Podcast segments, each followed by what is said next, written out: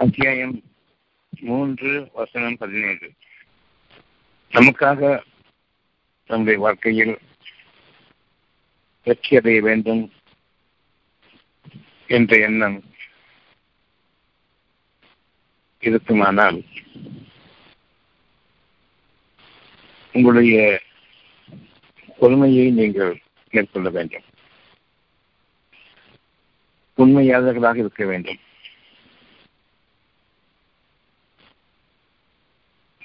உறுதியுடையவர்களாக இருக்க வேண்டும் நன்மை புரிபவர்களாக இருக்க வேண்டும். பின்னிரவு நேரங்களில் மன்னிப்பு கோருவதாகவும் இருக்க வேண்டும். இந்த நான்கு விஷயங்களையும் இறைவன் நமக்கு வாழ்க்கையினுடைய அத்தியாவசியமான தேவையாக அமைத்திருக்கின்றான்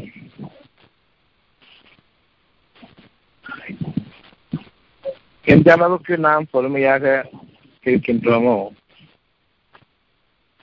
அந்த அளவுக்கு நம்மை உண்மையின் மீது அவன் அமைக்கின்றான். பொறுமைக்கு தேவை என்ன? பொறுமை என்பது உங்களுடைய மனம் அமைதி அடைய வேண்டும் என்பதற்காக. பெரும்பாலும் நாம் நம்முடைய நாளைய வாழ்க்கையை பற்றிய பெரும் அவசரத்தில் வாழ்ந்து கொண்டிருக்கின்றோம்.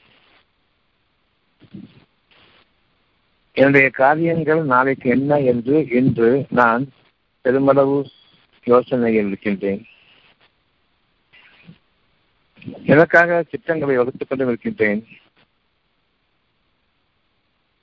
நாள் கணக்கையும் பார்த்து நான் என்னுடைய கடுமையான முயற்சியிலிருந்தும் இருக்கின்றேன் இவையெல்லாம் ஒரு புறம் இருக்க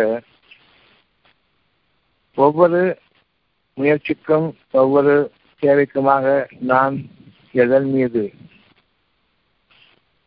நாட்டம் கொண்டிருக்கின்றேனோ அந்த நாட்டங்கள் ஒவ்வொன்றுமே உங்களுடைய அறிவுக்கு இதுவரையில் புலப்பட்டவையும் உங்கள் அறிவுக்கு எட்டியவையும். உங்களுடைய அனுபவங்களில் நீங்கள் அறிந்தவற்றையும் கொண்டு அவற்றை அதிகமாக்கிக் கொள்ள முயற்சிகிறது எவையெல்லாம் உங்களுக்கு பொருள்களாக பயன்பட்டனவோ அவை ஒவ்வொன்றுமே உங்களுடைய நாளைய நாட்டங்களாகவும் தேட்டங்களாகவும் இருக்கின்றன. உங்களுக்கு இறைவன் ஒருவன் இருக்கின்றான் என்பதை அறிவிக்கும் விதமாக நீங்கள் ஒவ்வொரு முயற்சியிலும் கேள்வியிலும் இருக்கும் போதெல்லாம் நாளைய வாழ்க்கையை பற்றிய எண்ணங்களில் நீங்கள் கிடைக்கும் போதெல்லாம் இறைவன் கேட்கின்றான். நீங்கள் படைக்கப்பட்டுள்ள பொருள்களிலிருந்து நாடுகின்றீர்கள் இல்லையா என்று. உங்களுக்கு எது தெரியுமோ அவற்றை மட்டும்தான் நீங்கள் நாடுகின்றீர்கள். அப்படித்தானே? இன்னும் அவற்றிடம் நீங்கள் உங்களுடைய வாழ்க்கையில் அனுபவங்களாக அனுபவித்ததும் பிறர் அனுபவித்ததை பார்த்தும் தானே நீங்கள் விரும்புகின்றீர்கள். ஆமாம். இன்னும் மனிதனிடம் இல்லாத அனுபவங்களில் இருந்து கற்பனை செய்யப்பட்ட ஒரு வாழ்க்கையை நீங்கள் விரும்புகின்றீர்கள். ஆம் அப்படித்தான். இவ்வளவுதான் உங்களுடைய நாளைய வாழ்க்கையினுடைய தேர்தல்கள் அவ்வளவுமே. நான் என் அறிவிலிருந்து நாளைய வாழ்க்கையை கற்பனை செய்கின்றேன். பொருள்களிலிருந்து பொருள்களை கற்பனை செய்து வாழ்கின்றேன். இறைவன் கொள்கின்றான் உங்களுக்கு மனம் என்ற ஒன்றை படைத்திருக்கின்றேன். அதில் மனமிக்க வாழ்க்கை உங்களுக்காக வேண்டும். உங்களுடைய மனம் பொருந்திய வாழ்க்கை உங்களுக்காக வேண்டும். மனம் நிம்மதியும் ஆறுதலும் அடையக்கூடிய உங்களுடைய வாழ்க்கையை உங்களுக்காக நான் அனுமதித்திருக்கின்றேன். இந்த விஷயம் உங்களுக்கு புதியமுடையதாக இருக்கிறதா என்று கேட்கின்றான் பெரும்பாலும் நாம் அதனை நிராகரிக்கின்றோம். இந்த கேள்விகளை ஒரு பொருட்டாக நாம் மதிப்பதில்லை. ஏனெனில் பொருள்கள் இல்லாமல் எப்படி வாழ்க்கை என்ற அடிப்படையில் தான் நம்முடைய பார்வையும் இருக்கின்றது. நம்முடைய அறிவின் எல்லையும் அவ்வளவுதான். உடல் இருந்தால் தானே வாழ்க்கை என்று கேட்கின்றார்கள். ஆனாலும் உயிர் இல்லாமல் உடல் மறித்துவிடும் உடல் இறந்துவிடும் என்ற அந்த உண்மையை தெளிவாக புரிந்திருந்த பிறகும் கூட அதனை அவர்கள் மறந்து விடுகின்றார்கள். அவர்கள் அதனை ஒரு லட்சியமாகவே கருவதில்லை அவ்வளவு தேவையற்றதாக அவர்கள் கருதுகின்றார்கள். பொறுமையுடையவர்கள் இதை கவனிக்க முடியும். ஒரு அளவுக்கு நிறுத்தி நிதானமாக நீங்கள் பொறுமையை மேற்கொள்ளக்கூடிய தருணம் அதிகாலை நேரம். இன்னமும் வாழ்க்கை ஆரம்பமாகவில்லை. இன்னமும் விடி விடுதல் நிகழவில்லை. மனிதர்கள் இன்னும் எழவில்லை. நீங்கள் அந்த அதிகாலை நேரங்களில் உங்களுடைய உழைப்புக்கு ஏற்றதாக செய்வதற்கு எதுவும் இல்லை. உங்களுடைய நேரமும் காலமும் விடியும் வேலையிலிருந்து ஆரம்பமாகின்றது. உங்களுடைய முயற்சிகளும் தொழில்களும் வேலைகளும் உழைப்புகளும் ஆரம்பமாகின்றன. உங்களுடைய இறைவனிடம் நீங்கள் கேளுங்கள். எந்த அளவுக்கு அவன் உங்களுக்காக உங்களுடைய வாழ்க்கையையும் உங்களுடைய வாழ்க்கை பாதையையும் அமைத்துக் கொண்டிருக்கின்றான் என்பதை கவனிங்கள் உயிரை கொண்டு அல்லாமல் உடல் இயங்காது என்ற அந்த சுகமான வார்த்தையை நாம் எப்படி தவறிடுகின்றோம்? அந்த சுகமான உண்மையை எப்படி தவறிடுகின்றோம்? உடல்தான் முக்கியம் என்ற அந்த அடிப்படையை கொண்டு வாடும் பொழுது நம்முடைய உடல் உறுப்புகள் ஒவ்வொன்றாக சேதமடைகின்றன. உடல் உறுப்புகள் ஒவ்வொன்றும் தனித்தனியே முறையே அதனுடைய செயல் இழக்கும் தன்மையையும் ஒவ்வொரு உறுப்புகளாக நோய்வாய்ப்படக்கூடிய தன்மையையும் ஒரு சோதனையாக உங்களுடைய உங்களுக்காக அமைக்கின்றான் நாம் எண்ணிக்கொண்டிருக்கின்றோம் இந்த உடல் உறுப்புகளினுடைய சேதாரங்கள் சீர்படுத்தப்பட்டுவிட்டால் உயிர் பிழைப்போம் என்று. அவ்விதமாகவே நாம் கற்பனையும் செய்கின்றோம். இப்பொழுது அந்த உடல் உறுப்புகளை சீர் செய்வதற்காக நீங்கள் செய்யக்கூடிய முயற்சிகள் ஒவ்வொன்றுமே இன்னும் பல உறுப்புகளை பாதிக்கிறது. ஒவ்வொரு உறுப்பாக இறுதியில் உங்களுடைய உயிர் போய்விடுமோ என்று எண்ணம் வரும் பொழுது உயிரை காப்பாற்றுங்கள் என்று கூறுவீர்களே. அந்த அளவுக்கு நீங்கள் உங்களுடைய கற்பனைகளிலும் உங்களுடைய அறிவின் எல்லையிலும் நீங்கள் ஆகிவிட்ட பின்னர் உயிரை காப்பாற்ற வேண்டும் என்ற எண்ணம் ஏற்படுகின்றது. உங்களுடைய அறிவு எந்த எல்லை என்றால் உயிரை மறந்து பொருள்களின் அடிப்படையில் வாழக்கூடிய வாழ்க்கையை நீங்கள் வாழ்ந்து கொண்டிருப்பதுதான் உங்களுடைய வாழ்க்கையினுடைய அடிப்படையாக இருக்கிறது. பொருள்களில் உயிரோட்டம் வேண்டும். படைப்பாளனை நாம் ஏற்றுக்கொள்ள வேண்டும். பொறுமையாக யார் சிந்திக்கின்றோமோ இறுதியில் நாம் உயிரை கேட்கின்றோமே இந்த உயிர் யார் செய்திருக்கின்றது நாம் ஆஸ்பத்திரியில் படித்துக் கொண்டிருக்கின்றோம். அங்கு எனக்கு உயிர் போயிடும் என்ற நிலை ஏற்படுகின்றது. டாக்டர்களுடைய பேச்சுக்களிடம் உறுதி காணப்படவில்லை. அவர்களும் சந்தேகத்தோடு அவர்களுடைய காரியங்களை செய்து கொண்டிருக்கின்றார்கள் நம் மனதில். நம்மை பாதுகாக்க வேண்டும் என்று. அவர்களுக்கும் உயிரை பற்றி தெரியாது. உறுப்புகளை பற்றி மட்டும்தான் தெரியும். உறுப்புகள் இயங்க மறுக்கின்றன. உறுப்புகள் செயல் இழந்து கொண்டிருக்கின்றன. உறுப்புகளை வாழ வைப்பது எது என்று தெரியாத நிலையில் அந்த உயிரை பற்றி அறியாத நிலையில் அவர்கள் உங்களுக்கு வைத்தியம் செய்து கொண்டிருக்கின்றார்கள். உங்களுக்கோ இப்பொழுது உயிர் வேண்டும் உயிர் வாழ வேண்டும் என்ற எண்ணம் மட்டும் நிறைவு வைத்திருக்கின்றான். இதுவரையில் நீங்கள் உங்களுடைய இதயத்தை பற்றி கவலைப்பட்டீர்கள் உங்களுடைய சிறுகளை பற்றி கவலைப்பட்டீர்கள் உங்களுடைய கணையம் என்ற உறுப்பை பற்றி கவலைப்பட்டுக் கொண்டிருந்தீர்கள் உங்களுடைய வயிற்று தொந்தரவுகள் உங்களுடைய மூளை நரம்பு சம்பந்தமான தொந்தரவுகள் ஒவ்வொன்றை பற்றியும் கவலைப்பட்டுக் கொண்டிருந்தீர்கள். பொருள்களை பற்றி ஒவ்வொரு நாளும் கற்றுக் கொண்டிருந்தீர்கள். இனி அந்த பொருள்கள் எதுவுமே உங்களுக்கு உபயோகப்பட போவதில்லை. உயிர் வேண்டும். கொஞ்சம் நிறுத்தி நிதானமா செலுத்தி பார்த்திருந்தால் இனி இந்த ஆஸ்பத்திரியில் நமக்கு வேலை இல்லை. நாம் வெளியேறுவோம். இனி படைப்பாளன் ஒருவன் தான். உயிரை படைப்பவன். அந்த உயிர் கிடைத்து விட்டால் ஒவ்வொருவருக்கும் இயங்க ஆரம்பித்துவிடும். ஆக ஒவ்வொருவருக்கும் புதிய உயிராக படைக்கப்பட வேண்டும் என்பதை இறைவன் நமக்கு அறிவிக்கின்றான். உயிர் படைக்கப்பட வேண்டும். அந்த உயிர் படைப்பாளனால் உயிர் ரிப்பேர் செய்யப்படுவதில்லை. உயிரை நாம் பாதுகாத்துக் கொண்டிருப்பதில்லை உயிர் ஒவ்வொரு மூச்சிலும் படைக்கப்பட்டுக் கொண்டிருக்கின்றது என்பதை நாம் அறிவோம். உயிர் மூச்சு. உடனடியவர்களுக்கு பொருள்கள் நீக்கப்பட்டு மறைவானவற்றின் சத்தியம் அவர்களுக்கு அறிவிக்கப்படுகின்றது. மறைவானவற்றின் சத்தியம் அவர்களுக்கு அறிவிக்கப்பட்டிருமானால் பொருள்களை பற்றிய கவலை நீக்கப்படுகின்றது. படைப்பாளன் எனக்காக உயிரை படைப்பவன் இந்த நிலத்தில் உயிரை விதைக்கின்றான். இந்த காற்றிலும் உயிரை விதைக்கின்றான். சூழ்நிலைகளிடம் உயிரை விதைக்கின்றான். எனக்காக மட்டுமே அவரவருக்காகவும் யார் பொறுமையாக இருக்கின்றார்களோ அவர்களுக்கு மறைவானவற்றினுடைய உண்மையும் சத்தியமும் விளக்கப்படுகின்றது. அதில் அவர்கள் வாழ்கின்றார்களே தவிர பொருள்களில் வாழவில்லை.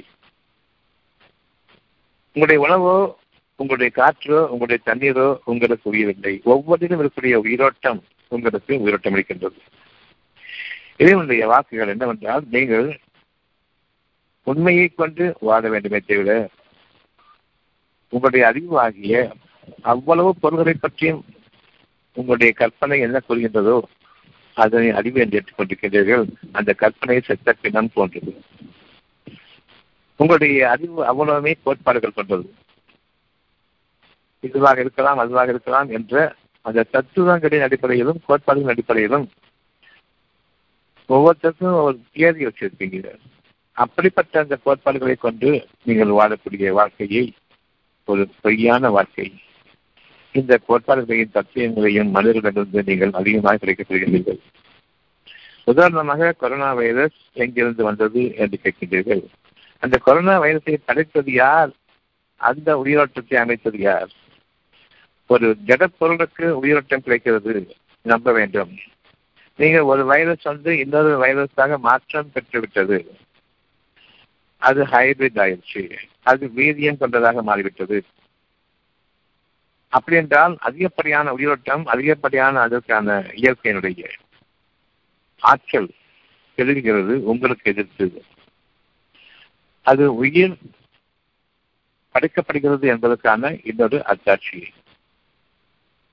இருநூறு மூன்று வருடங்களுக்கு முன்பாக நானூறு ஐநூறு வருடங்களுக்கு முன்பாக ஆயிரம் வருடங்களுக்கு முன்பாக இருந்த அந்த குழு அதனை உருவாக்கக்கூடிய அந்த வைரஸ் என்று இவ்வளவு பெரும் ஆற்றல் மிக்கிறார் என்றால் உயிருக்கு புதிய உயிர் கொடுக்கப்படவில்லை புதிய உயிரோட்டம் உள்ள ஒரு படைப்பாக அது மாற்றப்படுகின்றது. அந்த உயிரோட்டத்திற்கு இவ்வளவு பெரிய பூத உடல் ஆயிரம் கோடி மக்கள் அதனை தங்களுடைய கற்பனை அறிவை கொண்டு நிகழ்த்த முடியவில்லை. அவ்வளவு அறிவும் பொய் என்பதையும் பொய்யிலேயே வாழ்ந்தார் என்பதும் பொய்யிலேயே நிறைவேற்றிவிட்டார்கள் என்பதும் நமக்கு இப்பொழுது புரிய வேண்டும். பொறுமையுடையவர்களுக்கு சத்தியம் விளங்கும். அத்தியாயம் மூன்று வசனம் பதினேழு நீங்கள் பொறுமையுடையவர்களாக இருங்கள் உண்மையுடையவர்களாக இருங்கள் உறுதியுடையவர்களாக இருங்கள் நன்மைக்கு நீங்கள் உதவுபவர்களாக இருங்கள். இவை எதுவுமே பொருள் அடிப்படையை கொண்டதாக இல்லை. அவ்வளவையும் நீங்கள் மனதில் உங்களுடைய பொறுமையை கொண்டு சிந்தனை உருவாகும் பொழுது அங்கு புலப்படக்கூடிய சத்தியம் உங்களை வாழ வைக்கும். இவ்வளவு டிராவல் ஹிஸ்டரி கேட்குறாங்க இந்த கொரோனா வைரஸ்க்காக வேண்டி. ஆனா அதை எப்படி முதல் மனிதன் கிடைக்கப்பட்டான் எங்கிருந்தோ ஒரு மனிதன் அதனை அடைந்து பின்னர் உலக மக்களுக்கு பரப்பியிருக்கிறான். அது ஒரு மனிதனா அல்லது மனித இனத்திற்காக படைக்கப்பட்டவர் உலகம் முழுமையிலும். மனித இனத்திற்காக படைக்கப்பட்டது. அந்த உயிர் ஆற்றல் இதற்கு எதற்காக கூறுகின்றது என்றால் உயிர் ஆற்றலை நாம் அறிய வேண்டும். அது மறைவானது அது புதிதாக படைக்கப்படுகின்றது இன்னமும் எதன் படைத்துக் கொண்டிருக்கின்றான். நீங்கள் உங்களுடைய உயிரோட்டத்தை ஏன் அதிகம் வீரியமுள்ள உயிரோட்டமாக மாற்றிக் கொள்ளவில்லை? இதுவரையில் அடங்கி கிடந்த ஒரு சிறு வைரஸ் இவ்வளவு வீரியம் பெற்றிருக்கிறது என்றால் நீங்கள் எந்த அளவுக்கு உங்களுடைய பொருள்களை உடல்களை மட்டுமே பாதுகாத்தின் பாதுகாத்துக் கொள்வேன் என்பதன் காரணமாக உயிரோட்டத்தை கைவிட்டீர்கள். அந்த உயிரோட்டத்தை நீங்கள் மனம் கொண்டிருப்பீர்களானால் உங்களுடைய உயிரோட்டம் அந்த வைரஸை விட வீரியமிக்கதாக ஏன் இறைவனால் மாற்றமடைய செய்ய முடியாது? நாம் நோய்களை ஒரு பொருளாக பார்க்கின்றோமே தவிர மூக்குக்குள்ள கை வச்சிடாதீங்க நாக்குல கை வச்சிடாதீங்க. கையை கழுவிட்டே இருங்க. என் ஷர்ட்ல ஓட்டிட்டு இருக்குது அதை என்ன செய்யணும்? என் தலைமுடியில் ஓட்டிட்டு இருக்குது அது என்ன செய்யணும்? என் கண்ட நேரடியாக படுது அது என்ன செய்யணும்? கையில வாங்கி கண்ணில் சொல்லிக்கிட்டு இருக்கிறேன் மூக்கில் சொல்லிக்கிட்டு இருக்கேன்னு சொல்றாங்களே. அது நேரடியாக கண்டப்படுமே கையில படுக்கிறவங்க நேரடியாக கண்டப்படுமே. நேரடியாக மூக்குல போகுமே சுவாசம் அடிக்கும் போது வேகமாக காற்று அடிக்கும் பொழுது எவ்வளவு பெரிய பாலங்களும் வீடுகளும் கூட தலைமட்டமாகி விடுகின்றது. அப்ப காற்றினுடைய வேகத்தில் ஒரு செம்மினா எங்கேருந்து எத்தனை மைல் தூரத்துக்கு தர முடியாது. ஒரு சிறு வைரஸ் அந்த வைரஸ் வந்து ஆறு அடி. அந்த வெயிட்டுக்கு ஆறு அடி தூரம் தான் அதுக்கு மேலே கீழே விழுந்துன்னு சொன்னீங்களே. காற்றினுடைய அமைப்பு பார்த்தீங்கன்னு சொன்னா ஒரு சுனாமியே உள்ள கொண்டு வந்துடுது வீட்டில் மேலே இருக்கிற கூரைகள் தான் பறக்குது. நூறு அடி இரநூறு அடி தூரத்துக்கு பறக்குது. தரைமட்டமாகுது ஒவ்வொரு வீடும் காற்று தாங்காம. இது வைரஸை பற்றி பேசாது ஆறு அடி தூரத்துக்கு கீழே விழுந்துடும் அவங்க மூஞ்சியில் பரவாதுன்னு சொல்லிட்டு. எவ்வளவோ கேவலமாக இருக்கிறது நம்முடைய அறிவு என்பதற்கு இது பொருத்தமான உதாரணமாக நம்பிக்கை கொண்டவர்கள் பொறுமையை மேற்கொள்வதன் காரணமாக அத்தியாயம் மூன்று பதினேழில் அல்லாஹ் சொல்லக்கூடியது முதலில் பொறுமையுடையவர்களாக இருங்கள். ஒரு பொருளை பார்த்து ஆசை வருது ஆசைப்பட்டவொன்னே என்னுடைய வேகம் போடுது நான் அதை போய் அடையணுங்கிற என்னுடைய உடல் இயங்க ஆரம்பிக்குது. உடனே அதை நான் எடுக்கிறேன். அது அனுபவிக்க முடியாது. காரணம் அது ஜடப்பொருள் அது உயிரோட்டம் கிடையாது. காற்று உங்களை வந்து அடைகின்றது அது சுகமாக இருக்கின்றது நீங்கள் பொறுமையாக இருக்கின்றீர்கள். அதை நீங்கள் பார்க்க முடியாது. உங்களை வந்து அடைகின்றது. அவ்வளவு சுகமான காற்றை அனுபவிக்கின்றீர்கள். தண்ணீர் ஜடமாக கீழே கிடைக்கின்றது. அதிலிருந்து நீங்கள் தண்ணீரை எடுக்கின்றீர்கள். அங்கிருந்து உங்களுக்கு கிடைக்கக்கூடிய உயிரோட்டம் உயிரோட்டம் இல்லை. ஆனால் நீரோட்டமாக ஆறுகளில் விடக்கூடிய தண்ணீரில் உயிரோட்டம் இருக்கின்றது. அதிலிருந்து நீங்கள் அருந்தும் போது மனதுக்கும் உங்களுடைய பிறருக்கும் அவ்வளோ இனிமையாகவும் அவ்வளோ பேசான சுக சுகமாகவும் இருக்கின்றது. அப்படிப்பட்ட இறைவனுடைய ஆற்றலை நீங்கள் உயிரோட்டமாக கிடைக்க வேண்டும் என்றால் பொறுமையை மேற்கொள்ள வேண்டும். இப்போ எனக்கு உயிர் படைக்கப்பட வேண்டும் என்று நான் விரும்புகின்றேன். எனக்கு உடலை பற்றிய கவலை இல்லை எனக்கு உயிரை பற்றிய கவலை. அந்த உயிரோட்டம் இறங்கிவிடக்கூடாது. அந்த உயிரோட்டம் பலவீனம் அடைந்துவிடக்கூடாது இது என்னுடைய அத்தியாவசியமான தேவை. ஒவ்வொருடைய தேவையும் கூட. இந்த உயிரோட்டத்தை பாதுகாப்பது உங்களுடைய மனதில் இருக்கக்கூடிய சத்தியம். படைப்பாளன் உங்களை வாழ வைத்துக் கொண்டிருக்கின்றான். படைப்பாளன் உங்களை கைப்பற்றுவான். படைப்பாளன் உங்களை முதல் முறையாக இந்த உலகத்தில் தோன்றச் செய்தான்.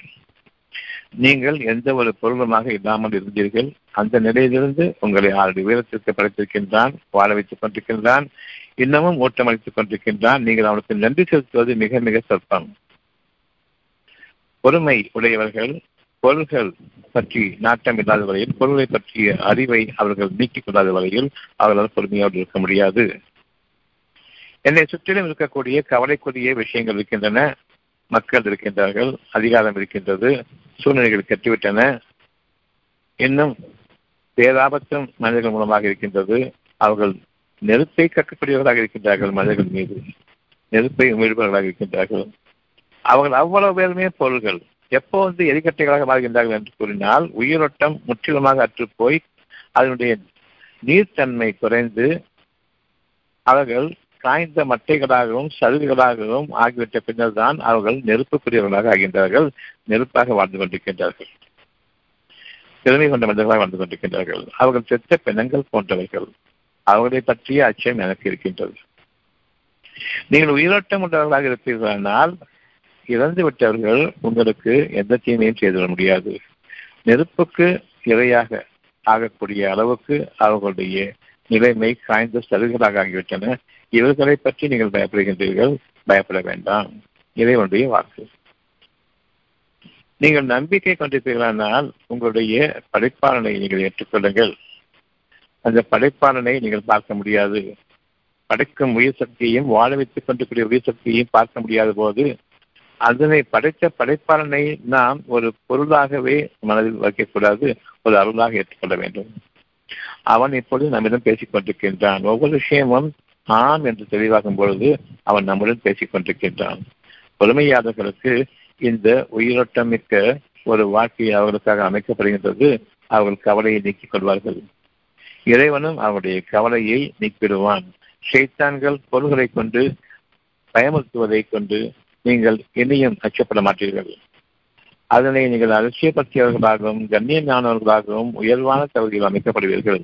நீங்கள் பொறுமையாளர்களாக இருக்கிறார்கள் நிச்சயமாக பொறுமை உங்களுக்காக அனுமதிக்கப்பட்ட ஒரு அழகான வாழ்க்கை. இந்த பொறுமையில் உங்களுடைய நம்பிக்கையை நீங்கள் உறுதிப்படுத்திக் கொள்ளுங்கள். உண்மை உடையவர்களாக நீங்கள் வாழுங்கள். உண்மையை கொண்டு வாழுங்கள். உண்மைக்கும் பொருள் கிடையாது. உண்மை என்பது ஒரு உணர்வு. சத்தியத்தை அறியக்கூடிய உணர்வு. அந்த உணர்விலும் நீங்கள் உங்களுடைய வாழ்க்கையை சீராக்கிக் கொள்ளுங்கள். அந்த உண்மை இறைவன் ஒருவனை தவிர அகிலங்களை படைத்தவன் இல்லை. அதில் மனிதனை படைத்தான் உயிரினங்கள் அனைத்தையும் படைத்தான். அவற்றில் மனிதனுக்கு மனதை அமைத்து அந்த மனதை தன்னுடைய பொலிமையாக்கிக் கொண்டான். அந்த மனதில் தன்னுடைய வாக்குகளை அமைக்கின்றான். நான் இருக்கின்றேன் நான் இருக்கின்றேன் நான் இருக்கின்றேன். வேறு எந்த உயிரினத்திற்கும் மனம் கிடையாது. மற்ற உயிரினங்களுக்கும் மனிதர்களுக்கும் உள்ள ஒரே ஒரு வித்தியாசம் மனம் என்ற ஒன்று இறைவன் அவனுடைய செய்திகளை உங்களுக்கு அறிவிப்பதற்காக நேரடியாக உங்களுக்கு அறிவிப்பதற்காக அந்த மனதை அமைத்தான் உள்ளமாகவும் அவன் இருக்கின்றான். அவனுடைய வாக்குகள் உங்களுடைய உள்ளமாக ஆன்மாவாக இருக்கின்றது. அந்த ஆன்மா உங்களுக்கு கேள்விகளை கேட்கும் பொழுது பதிலதியுங்கள் ஒரு கஷ்டம் வந்ததுன்னு சொன்னா ஒரு கேள்வி வருது ஏன் எனக்கு இந்த கஷ்டம்? அதை இறைவன் கேட்கின்றான் நீங்கள் கேட்கவில்லை. நீங்கள் மனிதர்களிடம் கேட்டு தெரியாதீர்கள் கஷ்டம் ஏன் வந்துச்சு? கஷ்டம் ஏன் வந்துச்சு? அவர்கள் கூறுவார்கள் கஷ்டங்கள் வரத்தான் செய்யும் என்று கூறுவார்கள் அவ்வளவுதான். உன்னுடைய கர்ம வினை என்று கூறுவார்கள் அவ்வளவுதான். அப்படி என்றால் இதை நீங்க வேண்டும் என்ற ஒரு எண்ணம் இருக்கின்றது என்னுடைய கற்பனை என்னுடைய கர்ம வினை இதுதான் என்றால் நீங்க வேண்டும் என்ற அந்த எண்ணம் இங்கிருந்து வந்தது? அது உங்களுடைய நப்பாசை என்று கூறுவார்கள்.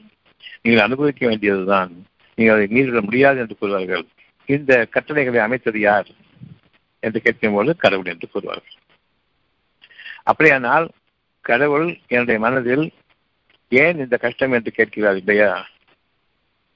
நானாக கேட்கவில்லை. இந்த கஷ்டம் ஏன் உங்களுக்கு ஏற்பட்டது தெரியுமா? நான் அறிவிக்கட்டுமா? அறிவித்தால் நீங்கள் அதனை சீர்படுத்திக் கொள்வீர்களா? அதனை சீர்படுத்திக் கொள்வதற்கு என்னுடைய உதவி மட்டும்தான் என்பதையும் அறிகின்றீர்களா? எனக்காக கீழ்ப்படியக்கூடிய அந்த பக்குவம் இருக்கின்றதா? இப்பொழுது முதலாக அந்த பக்குவத்தை மேற்கொள்ளுங்கள். நான் உங்களுக்காக அறிவிக்கக்கூடிய நியாய உணர்வுகளை கீழ்ப்படியுங்கள். நீங்கள் எதை பற்றி கவலைப்பட்டுக் கொண்டிருக்கின்றீர்களோ எதை கர்மவினை என்று கூறினார்களோ அந்த கர்மவினை தூர வீசி எறியப்படும். நீங்கள் அனுபவிக்க வேண்டியதுதான் என்று கூறுகின்றார்களே அவ்வளவு பொய். வேதங்களை அரைகுறையாக அறிந்திருக்கின்றார்கள் அவ்வளவு சாமியார்களும். அவ்வளவு ஞானிகளும். பொருள் அடிப்படையில் வாழக்கூடிய மனதிற்குரிய சுகமான பதில் கொடுக்க தெரியாதவர்கள் அவ்வளவு பேர் மேற்போடிகள். அவர்கள் ஞானிகளாக இருக்கட்டும் சாமியார்களாக இருக்கட்டும் எப்படி வேண்டுமானாலும் வேஷம் போட்டுக் கொள்ளட்டும் எவ்வளவு பேர் வேண்டுமானாலும் அவர்களை போட்டுட்டும் ஆனால் மனதிற்கு சுகமளிக்கக்கூடிய பதில்கள் கேள்விகளுக்கான பதில்கள் இல்லாத நிலையில் அவர்கள் போடிகள். வேதம் ஓரளவு கிடைக்கப்பட்ட பின்னர் மனிதர்களை நாடி அவர்கள் வாழ ஆரம்பித்துவிட்டார்கள். மனிதர்களுடைய பொருள்களை நாடி அவர்கள் வாழ ஆரம்பித்து விட்டார்கள் பெரும்பாலான சாமியார்கள் இந்த வகையை சார்ந்தவராக இருக்கின்றார்கள்.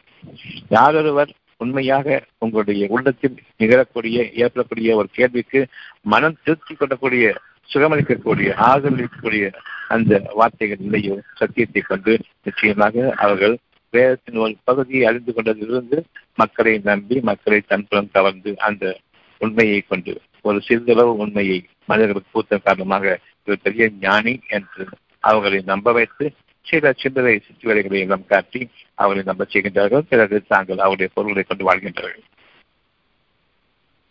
மற்ற சாதாரண மனிதர்களை காட்டிலும் இத்தகையவர்கள் பெரும்பாலும் பாதிரிமார்களும் ஞானிகளும் என்று மக்களால் போற்றப்படும் பொழுது ஆம் என்று ஏற்றுக்கொண்டு வாழ்கின்றார்களே. எல்லா புகழும் இறைவனுக்குத்தான் என்று அவனுக்கு சமர்ப்பிக்காமல் இங்கு ஞானிகளும் கிடையாது சாமியார்களும் கிடையாது. இறைவன் ஒருவன் தான் என்று அந்த உண்மையை மக்களுக்கு போதிக்காமல் தங்களையே சார்ந்து வாழும்படியாக யார் குற்றங்களை சேர்த்துக் நிச்சயமாக அவர்கள் கோடிகளாக இருப்பார்கள். ஆக எனக்கு ஏன் ஒரு கவலை ஏற்படுகின்றது எனக்கு ஏன் துன்பம் ஏற்படுகின்றது என்று கேட்கும் பொழுது இறைவன் கூறுகின்றான் இது நீங்கள் உங்கள் கைகளால் சம்பாதித்தது. ஏன் என்னை இவ்வாறு படைத்தாய்? நான் உங்களை முழுமையாக படைத்தேன் அழகாக படைத்தேன் உங்கள் கைகளால் நீங்கள் ஏற்படுத்திக் கொண்டது இதுதான். உங்களுடைய முயற்சிகள் உங்கள் கைகள் என்பது உங்களுடைய பொருள். பொருள்களை நான் நீங்கள் சென்றதன் காரணமாக உங்களுடைய உடலையும் உங்களுடைய கைகளையும் வளர்ச்சி தான் செய்ய வேண்டும். உங்களுடைய மூளை சமைத்து போகும். அய அயற்சி அடைந்து போகும். களைப்படைந்து போகும். உடல் சோர்வடைந்து போகும். என் பாதையை நீங்கள் இருக்கும் பொழுது அந்த உடல் சோர்வோ மனதின் கலைப்போ இருக்காது. மனதில் எந்த விதமான கஷ்டங்கள் ஏற்பட்டாலும் உங்களுடைய பாவங்களுக்கு மன்னிப்பு கேளுங்கள். பொறுமையை இழந்த பாவத்திற்கு மன்னிப்பு கேளுங்கள். சத்தியத்தை உணரக்கூடிய அந்த பாதையில் இறைவன் உங்களை அழைக்கும் பொழுது அவனை நிராகரித்ததனுடைய அந்த வினையை நீங்கள் வாழ்ந்து கொண்டிருக்கின்றீர்கள். அதற்காக பாவனைத்து கேளுங்கள். நிச்சயமாக உங்களுடைய இறைவன் உங்களை கவனித்துக் கொண்டிருக்கின்றான். உங்களுடைய எண்ணங்களை அவன் சீரமைப்பதற்காக கேள்விகளை அவன் கேட்கின்றான். நீங்கள் பொறுமையாக இருக்கும் பொழுது பதிலையும் அவனே கூறுகின்றான். என் இறைவனே நீயே அறிந்தவன் என்ற அந்த பொறுமையின் போது அவனிடம் நாம் திரும்ப வேண்டும் ஒப்படைக்க வேண்டும் கேள்விகளுக்கான பதில்களுக்காக நம்முடைய கேள்வி நினைத்திருக்க வேண்டும். நிச்சயமாக அவன் பதிலளிப்பவன். சர்வ சாதாரணமாக நீங்கள் யாரையெல்லாம் ஞானிகள் என்று எண்ணிக்கொண்டிருக்கின்றீர்களோ பெரியவர்கள் எண்ணிக்கொண்டிருக்கின்றோ ஒருவராலும் பதில் கொள்ள முடியாது. உங்களுடைய ஒவ்வொருவருடைய சாமானியனுடைய மனதிற்கும் பொறுமை இருக்கும் பொழுது இறைவன் அவனோடு இருக்கின்றான். எப்படி கவலை வரும் பொருளை பார்த்துக் கொண்டு உங்களுக்கு நெருப்பு தீண்டக்கூடிய அந்த பொருள்கள் செத்துவிட்டவை அவற்றுக்கு உயிரோட்டம் கிடையாது. உங்களை உயிரோட்டம் உள்ள மனிதனாக வைத்திருக்கின்றேன். கவலை எங்கிருந்து வந்தது? மனிதர்களை பற்றிய கவலை. நான் உங்களோடு இருக்கின்றேன். பொறுமையாளர்கள் நான் இருக்கின்றேன். பொறுமையை நீங்கள் மேற்கொள்ளுங்கள். உங்களுக்கு இனி இந்த கவலையும் கிடையாது. இவர்கள் தங்களுடைய நுரையீரல்களை பற்றி கவலைப்படுகின்றார்கள். தந்தை கதைகளை பற்றி கவலைப்படுகின்றார்கள் தந்தை வயிற்சியை பற்றி கவலைப்படுகின்றார்கள். ஒவ்வொரு உறுப்பாக கவலைப்பட்டுக் கொண்டிருக்கின்றார்கள். எனக்கு சுவாசம் தடைப்பட்டு விட்டது என்று கூறுகின்றார்கள். சுவாசம் தடைப்படவில்லை. உங்களுடைய எண்ணம் அங்கு தடைப்பட்டிருக்கின்றது. உங்களை இறைவன் குறிக்கொண்டிருக்கின்றான் கவலையும் வேண்டாம் பயமும் வேண்டாம். முதலில் அதை ஏற்றுக்கொள்வோம். கவலையை நான் நீக்கிக் கொண்டேன். கவலை என்பது பொருள் அடிப்படையில். கவலை வேண்டாம் என்று கூறுகிறார் உன்னிதமே பொறுத்து ஒப்படைக்கின்றேன் இறைவனே எனக்கு கவலை வேண்டாம். எப்படி அது நீங்குகின்றது என்பது அடுத்த விஷயம். யார் இன்னும் பொறுமையாக இருக்கின்றார்களோ அது நீங்கும் விதத்தையும் இறைவன் அறிவிப்பான். எப்படி நீங்கிக் கொண்டிருக்கிறது என்பதை. இன்னும் பெரும் ஞானங்கள். ஒன்றுக்கு மேல் ஒன்று கேள்விகள் அடுக்கடுக்காக வந்து கொண்டிருக்கும் பொழுது ஞானங்களின் உச்சகட்டத்தில் நாம் சென்று கொண்டிருக்கின்றோம். வானங்களும் பூமியும் நமக்கு நெருக்கமாக இருந்து இறைவன் நம்மிடம் கூறுவதை அவையும் கேட்டுக்கொண்டிருக்கின்றன உங்களுக்கு வானவர்களும் பூமியில் இருக்கக்கூடிய அனைத்து பொருள்களும் உங்களுடைய கட்டளைக்கு வசப்படக்கூடிய அந்த சுகமான தன்மையின் மீது நீங்கள் அமைக்கப்பட்டிருக்கின்றீர்கள். உங்களுடைய எண்ணம் எந்த அளவுக்கு உங்களை பாதுகாக்கின்றது என்பதையும் கவனியுங்கள். எண்ணங்கள் எண்ணத்திற்கு மாறாக ஒரு உண்மை உண்மைக்கு மாறாக பல பைகள் அந்த உண்மையை அடிப்பதற்காக. எப்பொழுது என்னுடைய கஷ்டங்களுக்காக இது காரணமாக இருக்கலாம் அல்லது என்று இன்னொன்றையும் நாம் கொண்டு வருகின்றோமோ நம்முடைய அறிவு கேடான பாதைக்கு நம்மை அழைத்து சென்று கொண்டிருக்கின்றது. ஒரு உண்மையை மறைப்பதற்கு பல பொய்கள் என்பது பழமொழி அது சத்திய வாக்கு ஒவ்வொருவரும் அறிந்திருக்கின்றார்கள். ஒரு பொய்யை ஆயிரம் தடவை சொன்னா உண்மையாயிரம் சொல்லும் போது ஒரு உண்மையை மறைக்கிறதுக்கு ஆயிரம் பொய்கள். எந்த அளவுக்கு நாம் ஒன்றுக்கு மேற்பட்ட விஷயங்களை நம்முடைய ஒரு இக்கட்டான சூழ்நிலைக்கு யோசிக்க ஆரம்பிக்கின்றோமோ பிறகு எவற்றை தவிர்த்துக் கொள்ள முடியும் என்று எண்ணும்போது ஒன்றையும் கூட தவிர்த்துக் கொள்ள முடியாது நம்ம அவ்விதமாயின் எப்படிப்பட்ட நஷ்டவாடிகள் தான் பொய்யை கற்பனை செய்து கொண்டோம். பல காரணங்கள் இவையாக இருக்கலாம் இவையாக இருக்கலாம் என்று. கற்பனை செய்து கொண்ட பின்னர் ஒன்றை கூட நாம் அசீவ் செய்ய முடியாது என்று தெரிகின்றது. நமக்கு நஷ்டம் ஏற்பட்டுவிட்டது பொருள்களில் இந்நாள் காரணம் என்று கூறுகின்றோம். நிச்சயமாக காரணம் கண்டுபிடிக்கப்பட்டதாக ஆகிவிட்டது. என்ன செய்ய முடியும்? நஷ்டத்தை அனுபவிக்கத்தான் முடியும். அந்த காரணத்தை சீர் செய்ய முடியாது ஏனென்றால் நடந்து முடிந்து போய்விட்டது. இப்பொழுது உங்களுக்கு எந்த நஷ்டம் ஏற்பட்டு விட்டதோ அந்த நஷ்டத்தை நான் மீது செய்ய முடியாது. அது கடந்த காலமாக ஆகிவிட்டது. முடிந்தது முடிந்தது தான் இனி எனக்கு தேவையானது அவ்வளவுமே என்றுமே நஷ்டம் ஏற்படாத அந்த வாழ்க்கை எனக்கு வேண்டும். அப்படி என்றால் என்றுமே லாபங்கள் கொழிக்கக்கூடிய அந்த வாழ்க்கை வேண்டும். இறைவன் கூறுகின்றான் அப்படியானால் பொருள்கள் ஒவ்வொன்றுமே அறியக்கூடிய தன்மை பறித்தது இல்லையா? என்று கேட்கின்றான். பொறுமையுடையவர்களுக்கு எப்படி கேள்விகள் எடுகின்றன என்பதை பாருங்கள். பொறுமையோடு இருக்கும்போது நான் வெறுமனே இல்லை கேள்விகள் கேட்கப்படுகின்றன? அல்லாவால் கேள்வி கேட்கப்படுகின்றன. அல்லாஹ் உங்களுக்கு பதிலளிக்கின்றான் முந்திக் கொண்டு நீங்கள் பதில் சொல்ல வேண்டிய அவசியம் இல்லை இதுவாக இருக்குமோ என்று சொல்ல வேண்டிய அவசியம் இல்லை என் இறைவனே நீதான் அறிந்தவன். நீ அறிவித்தால் தவிர எனக்கு எந்த அறிவும் இல்லை. ஒன்றை அறிவித்து நான் வாழ விரும்புகின்றேன். எங்கள் பாவங்களை மன்னிப்பாயாக. நீதான் கருணையாளன். கருணை மிக்கவன் நீ ஒருவன் தான் என்று நாம் அவன் பக்கம் திரும்ப வேண்டியவர்களாக இருக்கின்றோம். இந்த நேரத்தில் யாரை பற்றிய குற்றங்களும் நம்மிடம் இருக்கக்கூடாது. இன்னும் தெளிவாக என்றால் யாரை பற்றிய குற்றங்கள் நம்மிடம் இருக்கின்றதோ அதற்கு முக்கியமான தூண்டுகோலாக இருந்த குற்றவாளிகள் நாம் தான் இறைவனை மறந்த குற்றவாளிகள். மனிதர்கள் பொருள்களை நம்பிய குற்றவாளிகள்.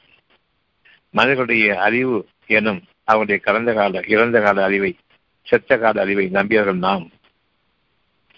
அவர்களுடைய பேச்சுக்களையும் உத்தரவாதங்களையும் நாம் நம்பிக்கை கொண்டோம். ஒவ்வொன்றும் தவறு இணை வைப்பு என்பதை இறைவன் அறிவித்துக் கொண்டிருக்கின்றான் என்ற போதிலும் மறந்தோம். நம்பிக்கை சத்தியத்தை கொண்டு அமைகிறது. சத்தியம் உண்மைகளுக்கு அப்பால் அந்த உண்மைகள் இருக்கக்கூடிய தீமைகள் நீக்கப்பட்டு அங்கு இறைவனுடைய ஆற்றல் அவனுடைய ஞானங்கள் உங்களுக்கு கொடுக்கப்பட்டு சத்தியத்தில் நிலைத்திருக்கும் பொழுது அங்கு உங்களுக்காக நன்மைகள் உருவாகின்றன. உண்மைக்கும் சத்தியத்திற்கும் மீண்டும் நாம் தெளிவுபடுத்திக் கொள்ள வேண்டும். உண்மை என்பது நிகழக்கூடிய நிகழ்ச்சிகள் உண்மை. அதில் கஷ்டங்களும் இருக்கின்றன. வைரஸ் சொல்றாங்க. கொரோனா வைரஸ் செத்துக்கிட்டு இருக்காங்க உண்மைதான். ஆனா சாக வேண்டிய அவசியம் இல்லை. அது சத்தியம். வைத்தியம் செய்து கொண்டிருக்கின்றார்கள். உண்மைதான். ஆனால் வைத்தியம் தெரியவில்லை. அது சத்தியம். வைரஸை காலம் காட்டுகிறார்கள். ஏதோ பார்க்க முடியாத விஷயத்தை அவர்கள் படம் போட்டு காட்டுகின்றார்கள். நம்புவோம். ஆனால் அது எப்படி சாகரிப்பது என்பது தெரியவில்லை. எப்படி உருவானது என்பது தெரியவில்லை. எப்படி நம்மை வந்து அடைவதை விட்டும் அவை தடுக்கப்பட முடியும் என்பது தெரியவில்லை.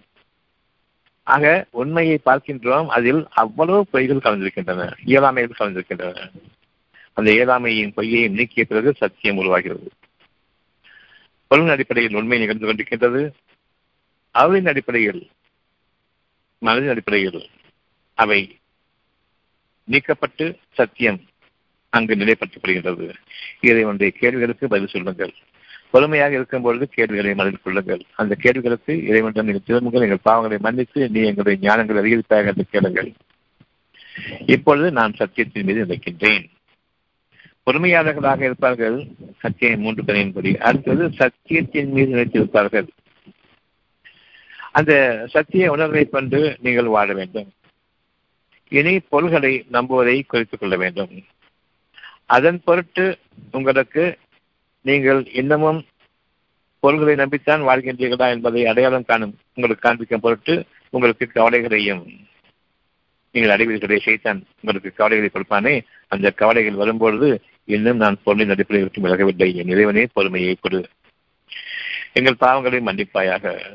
எந்த நேரமும் இறுதியில் பாவங்களை மன்னிப்பாயாக என்று அந்த எண்ணத்தை கேளுங்கள். என் இறைவனே எனக்கு ஏன் இந்த நிலை என்று சாதாரணமாக நீங்கள் கேட்கிறீர்களே அதை இறைவன் உங்களுடன் கேட்கின்றான். அது உங்களுடைய கேள்வி அல்ல. உங்களுடைய கேள்வியாக எண்ணிக்கொண்டிருக்கும் பொழுது மற்ற மனிதர்களும் கேட்கின்றீர்கள் ஏன் இந்த நிலை ஏன் இந்த நிலை? என்று. ஒருவரும் பதில் சொல்ல மாட்டார்கள் இருந்த போதிலும் தங்களுக்கு எல்லா பதில்களும் இருப்பதை போன்று பேசிக் கொண்டிருப்பார்கள். இப்போது டாக்டர்கள் பேசிக் கொண்டிருப்பதை போன்று. உங்களுடைய அந்த கேள்வியை இறைவன் உங்களுக்காக அமைக்கின்றான். எனவே பொறுமையோடு நீங்கள் இறைவனுக்கு பதில் சொல்லுங்கள். எங்கள் இறைவனே எங்கள் பாவங்களை மன்னித்து எங்களுக்கு ஞானங்களை புகட்டுவாயாக. அறிவின் எல்லைக்கு வந்துவிட்டோம். அந்த எல்லைகளில் எங்களை உயர்த்துவாயாக இறைவனை. ஞானங்களை கொண்டு உயர்த்துவாயாக. எந்த காலத்திலும் எந்த நேரத்திலும் கவலைகள் நீக்கப்பட்டவர்களாக வாழ வாழ வேண்டும். அந்த கவலைகள் நீக்கப்பட்ட வாழ்க்கை மட்டும்தான் நான் என் இறைவனுடைய அளவில் உயர்ந்து கொண்டிருக்கின்றேன். வானங்களுக்கும் பூமிக்கும் இறைவனாகிய அல்லாவை நான் ஏற்றுக்கொண்டதற்கான சாட்சியம் இது சான்றாக என்னுடைய கவலை நீக்கப்பட்டிருக்கின்றது. அந்த கவலை நீக்கப்பட்ட நேரமெல்லாம் என்னுடைய கவலையெல்லாம் போய்விட்டன என்று நான் அங்கு இருமாப்படைவதற்கில்லை பெருமை கொள்வதற்கில்லை மாறாக உள்ளட்சமுடையவனாக என்னை தாழ்த்தி விடாத இறைவனே என்று கேட்கின்றேன். நான் உயர்ந்த நிலையிலிருந்து நான் பூமியின் அடிப்படைக்கு இறங்கிவிட வேண்டாம் இறைவனே என்று நான் கேட்கின்றேன். மனிதர்களிடம் பேசுவதை பற்றி எச்சரிக்கையோடு இருக்கின்றேன். உணர்வை கொண்டு பேசுங்கள். அறிவில்லாத மக்கள் உங்களை உணர்ச்சிகளை தூண்டிவிட வேண்டாம். தங்களுடைய அறியாமையின் காரணமாக வீண் பேச்சுக்களை கொண்டும் வீண் விவாதங்களை கொண்டும் உங்களுடைய இயல்வதை கொண்டும் நீங்கள் உணர்ச்சி வசப்பட்டுவிட வேண்டாம். இறைவன் உங்களை எச்சரிக்கை செய்கின்றான். எந்த நேரமும் பொறுமையை மேற்கொள்ளுங்கள் நான் உங்களோடு இருக்க வேண்டும். நான் ஒருவன் போதும் அகிலங்களில் ஆயிரம் கோடி மக்களுக்கு மேலாக உயர்வாக உங்களை வாழ வைப்பதற்கு நான் ஒருவன் போதுமானவன். அந்த பொறுமையை மேற்கொள்ளுங்கள். உண்மை நிகழ்ந்து கொண்டிருக்கின்றது கண் முன்பாக பொருளின் அடிப்படையில் அதில் இருக்கக்கூடிய கஷ்டங்களும் தீமைகளும் நீக்கப்பட வேண்டும். சத்தியத்தின் மீது நிறுத்தப்பட நிறுத்த வேண்டும். அதில் உங்களுடைய எண்ணம் உறுதிப்படும். அந்த எண்ணங்களுக்கு உங்களுக்கான உயிரோட்டமுள்ள ஒவ்வொரு காற்றும் ஒவ்வொரு உணவும் தண்ணீரும் படைக்கப்படும். உங்களிடம் வரக்கூடிய மக்கள் ஜடங்களாக இருக்கிறார்கள் நெருப்பாக இருக்கின்றார்கள். அவர்களுக்கும் உயிரோட்டம் கொடுக்கப்படும். அவர்களும் மனித தன்மை அடைவார்கள் மனம் என்ற உணர்வு அடைவார்கள். அவர்கள் மூலமாக யார் உங்களை நீங்கள் பகிரங்கமான விரோதிகள் என்று எண்ணுகிறீர்களோ அவர்களை ஒற்ற நண்பனாக அவன் ஆக்கிடுவான் பொறுமையுடையவர்களுக்கு அப்பேற்பட்ட அந்த பாக்கியம் உண்டு. நன்மையும் தீமையும் கலந்திருக்கின்றது நீங்கள் பார்க்கக்கூடிய உண்மையான நிகழ்ச்சிகள் தான் உண்மை. அந்த உண்மை சத்தியத்தை போன்று எண்ணிக்கொண்டிருக்கின்றார்கள். அவ்விதமாக அல்ல. அந்த உண்மை நிகழ்வுகள் இருக்கக்கூடிய கேடுகள் நீக்கப்பட்டு உயர்வான அந்த தன்மைகளில் நீங்கள் வாடும் பொழுது அந்த கேடுகள் நீக்கப்பட்ட நிலையில் அந்த மனிதர்களும் உங்களுக்கு நன்மையானவர்களாக மாற வேண்டும். பெரும் பாக்கியமுடையவர்கள் தவிர அந்த சத்தியத்தை அடைய மாட்டார்கள். உங்களுடைய எண்ணங்களை இப்பொழுது நீங்கள் சீர்படுத்திக் கொள்ளுங்கள். அத்தியம் நாற்பத்தி ஒன்று வருஷம் முப்பத்தி நாலு அத்தியம் நாற்பத்தி ஒன்று வருஷம் முப்பத்தி நாலு உண்மையான நிகழ்வுகள் என்று எண்ணிக்கொண்டிருக்கின்றீர்களே அதில் நன்மையும் தீமையும் கலந்திருக்கின்றன. உங்களுக்கு நன்மைகள் வேண்டும் தீமை வேண்டாம். யார் நீக்குவார்கள் இந்த கேள்வி இறைவன் கேட்கின்றான். உண்மையை சொல்லு உண்மையை சொல்லு உண்மையை சொல்லுன்னு பல பேர் வந்து ஒரு தவறு செஞ்சுட்டா சொல்லுவோம். எந்த உண்மையை சொல்ல சொல்றீங்க? அங்க கலந்து கலந்துருக்குது. அதனால உண்மையை சொல்ல முடியாது. எனக்கு ஒரு நியாயம் இருக்குது. நான் அவனை அடிச்சிட்டேன். அவன்கிட்ட ஒரு நியாயம் இருக்குது. நீ ஏன் தூண்டி விட்டேன்னு கேட்கும் போது இதுதான் இதுதான் இதுதான் இதுதான். எங்க போய் முடியும்? கடைசியில் செத்த காலத்துல போய் முடியும். ஆக உங்களுக்கு தீர்ப்பு கூறுவதற்கும் தீர்ப்பு செய்வதற்கும் எந்த அதிகாரமும் இல்லை யாரை பற்றியும். நன்மையின் தீமையின் கலந்திருக்கிற இந்த உண்மை உண்மை நிகழ்ச்சிகளை விட்டு நீங்கள் உயர்ந்து வர வேண்டும். சத்தியத்தின் அடிப்படையில் உங்களுடைய இறைவன் கேட்கின்றான். உங்களுக்கு வேண்டியது என்ன? உங்களுக்கு வேண்டியது உங்களுடைய நஷ்டங்கள் ஈடுபடுத்தப்பட வேண்டுமா? சீர்படுத்தப்பட வேண்டுமா? அல்லது நஷ்டங்கள் இல்லாமலேயே உள்ள வாழ்க்கை வேண்டுமா? நீங்கள் மனித சமுதாயத்தோடு தான் சேர்ந்து வாழ வேண்டும். அப்படி என்றால் மனிதர்களை நீங்கள் சிலரை விரோதிகளாகவும் சிலரை உங்களுக்கு நண்பர்களாக கொண்டிருக்கின்றீர்கள். உண்மைதான் அந்த நட்புறவில் பல விரிசல்கள் இருக்கும் நாளைக்கு. தீமைகள் இருக்கின்றன. சத்தியம் நான் ஒருவன் தான் உங்களுக்கு நண்பனாக இருக்கின்றேன். வேறு யாரும் கிடையாது. அவிதமாக இருக்கும் பொழுது உங்களுக்குள் சிலரை நீங்கள் நட்புறவர்களாக ஆக்கிக் கொண்டு உங்களில் சிலரை விரோதிகளாக கொண்டிருக்கின்றீர்கள். அவிதமாக அல்ல. உங்களுக்கும் யாருக்கும் இடையே விரோதம் இருக்கின்றதோ அவர்களை உற்று நண்பர்களுக்குள் நான் ஆக்கிவிடுவேன். என் ஒருவனை நான் உங்களுக்காக இருக்கின்றேன். என்னை மட்டுமே நீங்கள் ஏற்றுக்கொள்ளுங்கள். ஆக பொறுமையாளர்களுக்கு சத்தியத்தின் மீது வைத்திருக்கக்கூடிய அந்த கேள்விகள் நிச்சயமாக இந்த பொறுமைக்கும் சத்தியத்தின் மீது நாம் உயர்த்தப்படுவதற்குரிய கேள்விகள் நிச்சயமாக இருக்கின்றன. அந்த கேள்விகள் இறைவன் உங்களை கேட்கின்றால் அது உங்களுடைய கேள்விகளாக எடுத்துக்கொண்டு மனிதர்கள் நீங்கள் சென்று விடைக்கிறாதீர்கள் மகிழ்ச்சி சேராதீர்கள் இன்னும் குழப்பமான சூழ்நிலை ஆகிவிடுவோம். நன்மையை கொண்டே தடுத்துக் கொள்ளுங்கள்.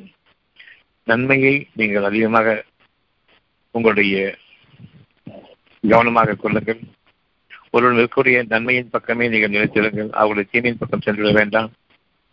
ஒருவன் நன்மையும் தீமையும் இருக்கின்றன. அவ்வாறு இருக்கும் பொழுது என்னுடைய பகைவனை நான் பார்க்கின்றேன்.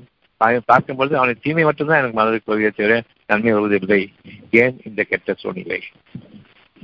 நான் நன்மையை மட்டும் பார்க்கும் பொழுது அவனுக்கு நண்பனாகி விடுகின்றான் ஆனால் எனக்கு ஏற்கனவே ஒருவரிடம் பகை இருக்கிறது என்றால் தீமையை மட்டும் பார்க்கின்றேன். முடிந்துவிட்டு கதை முடிந்துவிட்டது நானும் என்ற தீமைகள் அதிகமாவதை தவிர வேறு வழியில்லை. இல்லை என்ற நஷ்டங்களில் நான் வாழ வேண்டும். உங்களுக்கு நஷ்டங்கள் ஏற்படும் போது நஷ்டங்கள் ஏற்பட வேண்டாம் என்று விரும்புகின்றீர்கள். நன்மையை மட்டும் விரும்புகின்றீர்கள். லாபத்தை மட்டும் விரும்புகின்றீர்கள். அப்படி என்றால் நீங்கள் வாழ்க்கையில் சமுதாயத்தில் நன்மையை விரும்புங்கள். தீமைகளை நீங்கள் புறக்கணியுங்கள் அலட்சியப்படுத்துங்கள். இந்த நிலையில் உங்களுக்கு நட்புறவுகள் அதிகமாகும். அந்த நட்புறவுகள் உயிரோட்டம் உள்ளவை. அதற்கு இறைவன் பொறுப்பேற்றுக் கொள்கின்றான். யாருக்கும் உங்களுக்கும் இடையே பகைமை இருந்ததோ அவர் உற்ற நண்பர் கூட ஆகிவிடுவார். அடுத்தது நாற்பத்தி ஒன்று முப்பத்தி அஞ்சு பொறுமையாக இருங்கள். இந்த பொறுமைக்கு கூடி உங்களுக்கு பகைவர்கள் இல்லை. உங்களுக்கு நஷ்டங்கள் கிடையாது. உங்களுக்கு வேதனைகள் கிடையாது.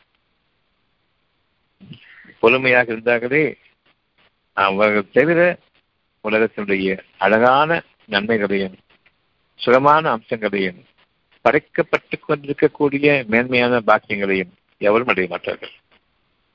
மேலும் இந்த மகத்தான பாக்கியமுடையவர்கள் யார் என்றால் யார் பொறுமையாக இருந்தார்களோ அவர்கள் மட்டுமே. இந்த பொறுமையை கடைபிடிக்காத வரையில் உங்களுக்கு கவலைகளும் உங்களுக்கு வேகங்களும் அவசரங்களும் பரபரப்புகளும் முயற்சிகளும் மற்ற மனிதர்களுடைய உதவிகளும் தேவைப்படும். மற்ற மனிதர்களுடைய உதவி நம்மை வந்து அடைய வேண்டும். நாம் மற்ற மனிதர்களுடைய உதவியை நாட வேண்டிய தேவைகளா தேவைகளாக இருக்கக்கூடாது. பொறுமையுடையவர்களுக்கு இந்த நர்பாக்கியத்தை நிச்சயமாக அறிவிக்கின்றான் ஆக நீங்கள் பொறுமையா இருங்கள். அத்தியாயம் மூன்று பதினேழு சத்தியத்தின் மீது உயர்த்தப்படுவீர்கள். அந்த சத்தியத்தின் மீது உயர்த்தப்படும் பொழுது நீங்கள் உங்களுடைய உறுதியை மேற்கொள்வீர்கள். இனி இறைவன் ஒருவன் தான் என்று. அகிலங்கள் உங்களுக்கு ஏற்படியும். யாரெல்லாம் தங்களுடைய வாழ்க்கையை இறந்து விட்டார்களோ அவ்வளவு பெருமை கீழ்ப்படிவார்கள் யாரெல்லாம் மனதில் ஒரு கஷ்டத்தை வைத்துக் கொண்டிருக்கின்றார்களோ அவர்களும் கீழ்ப்படிவார்கள் யாரெல்லாம் துன்பங்கள் வாழ்ந்து கொண்டிருக்கின்றார்களோ பெரும் பெரும் வசதி உடையவர்களும் சரி மனத்தாங்களும் வாழ்ந்திருக்கும் போது அவர்களும் கீழ்ப்படிவார்கள் என்ற போதிலும் இவர்களுடைய பொருள்களையோ இவர்களுடைய வாழ்க்கையினுடைய வசதிகளையோ நீங்கள் விரும்ப மாட்டீர்கள் இறைவன் பலத்திலிருந்து உங்களுக்கு கிடைக்கக்கூடிய அந்த வசதிகளும் அந்த வாழ்க்கையினுடைய அம்சங்களும் உங்களுக்கு போதுமானவையாக இருக்கும். இன்னும் இதற்கு நிகராக எதுவுமே இல்லை என்ற அளவுக்கு பூமியில் எவ்வளவு வசதி படைத்தவர்களாக இருந்தாலும் சரி பொருள் படைத்தவர்களாக இருந்தாலும் சரி பூமியில் நான் வாழக்கூடிய இந்த வாழ்க்கையை விட்டு உயர்ந்த பிறகு உயர்த்தப்பட்ட பிறகு உண்மையை கொண்டு நான் அறிந்த நிலையில் சத்தியத்தின் மீது உயர்கின்றேன். உண்மையிற்குரிய தீமைகள் நீக்கப்பட்டு நான் உயர்ந்து வரும்பொழுது உலகத்தின் எந்த குபேரனாக இருந்தாலும் சரி அவர்களுடைய வாழ்க்கையை நான் கொஞ்சமும் ஆசைப்பட மாட்டேன். இந்த நிலைக்கு நாம் ஒவ்வொருவரும் உயர்த்தப்படுவோம். உலக வாழ்க்கையில் இருக்கக்கூடிய விஷயங்களிலும் எனக்கு ஆசை இருக்கும் பொழுது உலகத்தினுடைய பொருள் மீதும் ஆசை இருக்கும் பொழுது இன்னமும் நான் அடிமட்ட வாழ்க்கையை வாழ்ந்து கொண்டிருக்கின்றேன். உண்மையில் நன்மையின் தீமையின் கலந்து வாழ்க்கை வாழ்ந்து கொண்டிருக்கின்றேன். இதுதான் உண்மை. சத்தியம் என்பது தீமைகள் நீக்கப்பட்டு நன்மைகள் பெறுவது. எந்த தீமை இருக்கிறதோ தீமையை நன்மையாக மாற்றப்பட்டும் வாழ்வது. இப்படிப்பட்ட வாழ்க்கையை தான் எனக்காக இறைவன் அமைத்திருக்கின்றான். ஆக இந்த வாழ்க்கையின் மீது உறுதியும் ஏற்படும். அத்தியம் மூன்று பதினேழு மூணாவது அம்சம் உறுதியானது. இனி உங்களிடம் இருக்கக்கூடிய பொருள்களும் உங்களிடம் இருக்கக்கூடிய ஒவ்வொரு விஷயமும் உயிரோட்டம் உள்ளவை. இவற்றை கொண்டு மற்றவர்களுக்கு உதவி செய்யும் பொழுது நிச்சயமாக அவர்கள் விளங்குவார்கள். அவர்கள் தங்களுடைய சத்தியத்தை விளங்குவார்கள். அவர்களும் உயிரோட்டங்களில் பெருகுவார்கள். ஒரு அழகான சமுதாயமாக மாறும். இப்பொழுது இறைவன் கூறுகின்றான் பின்னிரவு நேரம் வந்துவிட்டது. விடியற்காலை விடியும் நேரம் வந்துவிட்டது. இந்த குறைகள் உங்களிடம் பகல் பொருள்களில் இருந்ததே அவற்றுக்காக மன்னிப்பு செய்யுங்கள் பின்னிரவு நேரங்களில் நீங்கள் பொறுமையாக இல்லை. பகல் நேரங்களில் அதற்கு முந்தைய பகல் நேரத்தில் பகல் ஒப்பொழுது வாழ்க்கையில் நீங்கள் பொறுமையாக இல்லை.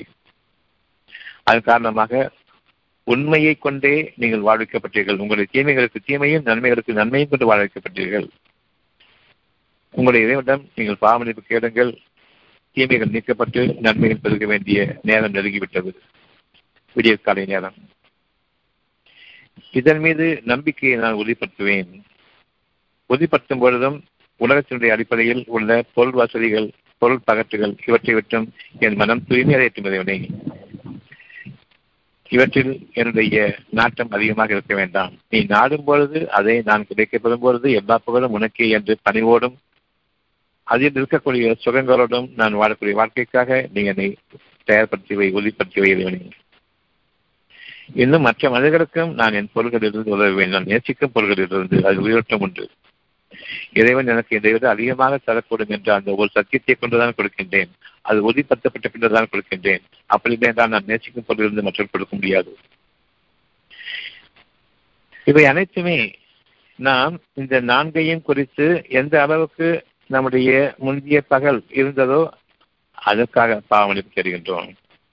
இப்பொழுது விடியிருக்கின்றது இந்த நான்கையும் கொண்டு எவ்விதமாக வாழ்கின்றீர்கள் என்பதை பாருங்கள். பொறுமை இருக்கிறதா? உண்மையை நான் பிரித்தருகின்றேனா அதில் நன்மை பிரித்தருகின்றேனா சத்தியத்தின் மீது உயர்கின்றேனா? அதனால் அது நான் உறுதிப்படுகின்றேனா? என்னுடைய நட்புறவுகள் அதிகமாகிக் கொண்டிருக்கின்றதா? அல்லது என்னுடைய தன்மை அதிகமாகிக் கொண்டிருக்கின்றதா? இன்னும் நான் மற்ற மனிதர்களுக்கு உதவி செய்வது பகைமையை நீக்கிக் கொள்வதுதான். யாரை பற்றியும் தவறான எண்ணத்தை நான் நீக்கிக் கொள்வது என்னை பற்றிய பல தவறுகள் நீக்கப்பட்டு நன்மையை நான் பெறுகிறேன் இது ஏதேனும் ஒன்றில் குறைக்குமானாலும் அது பொறுமையின்மையின் காரணமாக விளைந்த மற்ற கஷ்டங்கள் தான் ஆக அவ்வளவுக்கும் ஒரு கஷ்டம் மற்ற எல்லா கஷ்டங்களையும் துருக்கி நிற்கிறது. தனித்தனியாக ஒரு கஷ்டம் ஒரு தவறு மட்டுமல்ல மற்ற தவறுகள் நான் செய்யவில்லை என்றால் அர்த்தமல்ல. நான்கும் ஒற்று ஒற்றமாக ஒரே ஒரு அமைப்பாகத்தான் இயங்கிக் கொண்டிருக்கிறது தனித்தனியாக இல்லை. ஆனால் பொறுமையை மேற்கொள்ளும் பொழுது அவ்வளவும் சீராகின்றது. நான் அறிந்தோ அறியாமலோ செய்யக்கூடிய ஒவ்வொன்றுமே பொறுமையின் காரணமாக கேள்விகளோடு நான் அமைகின்றேன் இறைவனோடு அமைந்து விட்டேன் பொறுமை என்பது அடக்கிக் கொண்டிருப்பதல்ல. பொறுமை என்பது இறைவனோடு நான் இணைந்திருப்பதன் காரணமாக அவனிடமிருந்து உள்ள ஒரு கட்டளையை கொண்டும் அறிவுரையை கொண்டும் எச்சரிக்கையை கொண்டும் நடுவரிசையை கொண்டும் நான் தயாராகி கொண்டிருக்கின்றேன். அதன் காரணமாக அமைதியடைந்தேன். கோபத்தை அடக்கிட்டேன். பல்ல கழிச்சுக்கிட்டு அடக்கிட்டேன். அது பொறுமை கிடையாது. அந்த பொறுமையில் இறைவனோடு இருந்தீர்களா என்பதுதான். அப்படி என்றால் அவனிடம் இருந்துள்ள நடுவரிசையை கொண்டு நீங்கள் வெளியேறினீர்களா? அதன் பொருட்டு உங்களுடைய அந்த கடுமையான வாக்குவாதங்கள் நீங்கி சமாதானம் சுகம் அடைந்ததா? இப்போது மன்னிக்கப்பட்டு விட்டீர்கள். எல்லா புகழும் இறைவனுக்கு என்று கொள்ள வேண்டும். நம்பிக்கை உடைய மனிதர்களாக இன்று நாம் வாழ ஆரம்பிக்கின்றோம். அத்தியாயம் நாற்பத்தி ஒன்று முப்பத்தி நாலு முப்பத்தஞ்சு மூன்று பதினேழு. பின்னிரவு நேரங்களில் மன்னிப்பு கோருங்கள். பின்னிரவு நேரங்கள் என்பது உங்களுடைய தூக்கத்திலிருந்து எழுந்துவிடுங்கள் விடுவதற்கு முன்பாக. கண்டிப்பாக முந்தைய நாளில் பகலில் முந்தைய பகலில் நான் செய்த இந்த பொறுமையின்மையின் காரணமாக இறைவனோடு நான் இணைந்திருக்காதன் காரணமாக கேள்விகள் இறைவன் கேட்கும் பொழுது நான் பதிலை அவனிடமிருந்து கிடைக்கப்பட வேண்டும் என்பதற்காக நான் அமைதியும் கவனத்தோடும் பாவமணிப்போடும் பணிவோடும் இறைவனும் செவி சாய்க்காமல் இருந்தது காரணமாக நிகழ்ந்த நிகழ்ச்சிகளுக்கு இப்பொழுது பாவனைக்கு பாருங்கள். இந்த நாளுடைய விடுதல் நமக்கு அழகான விடுதலாக இருக்கும். இப்ப உங்களுடைய கேள்விகளா இருக்கிறாங்க?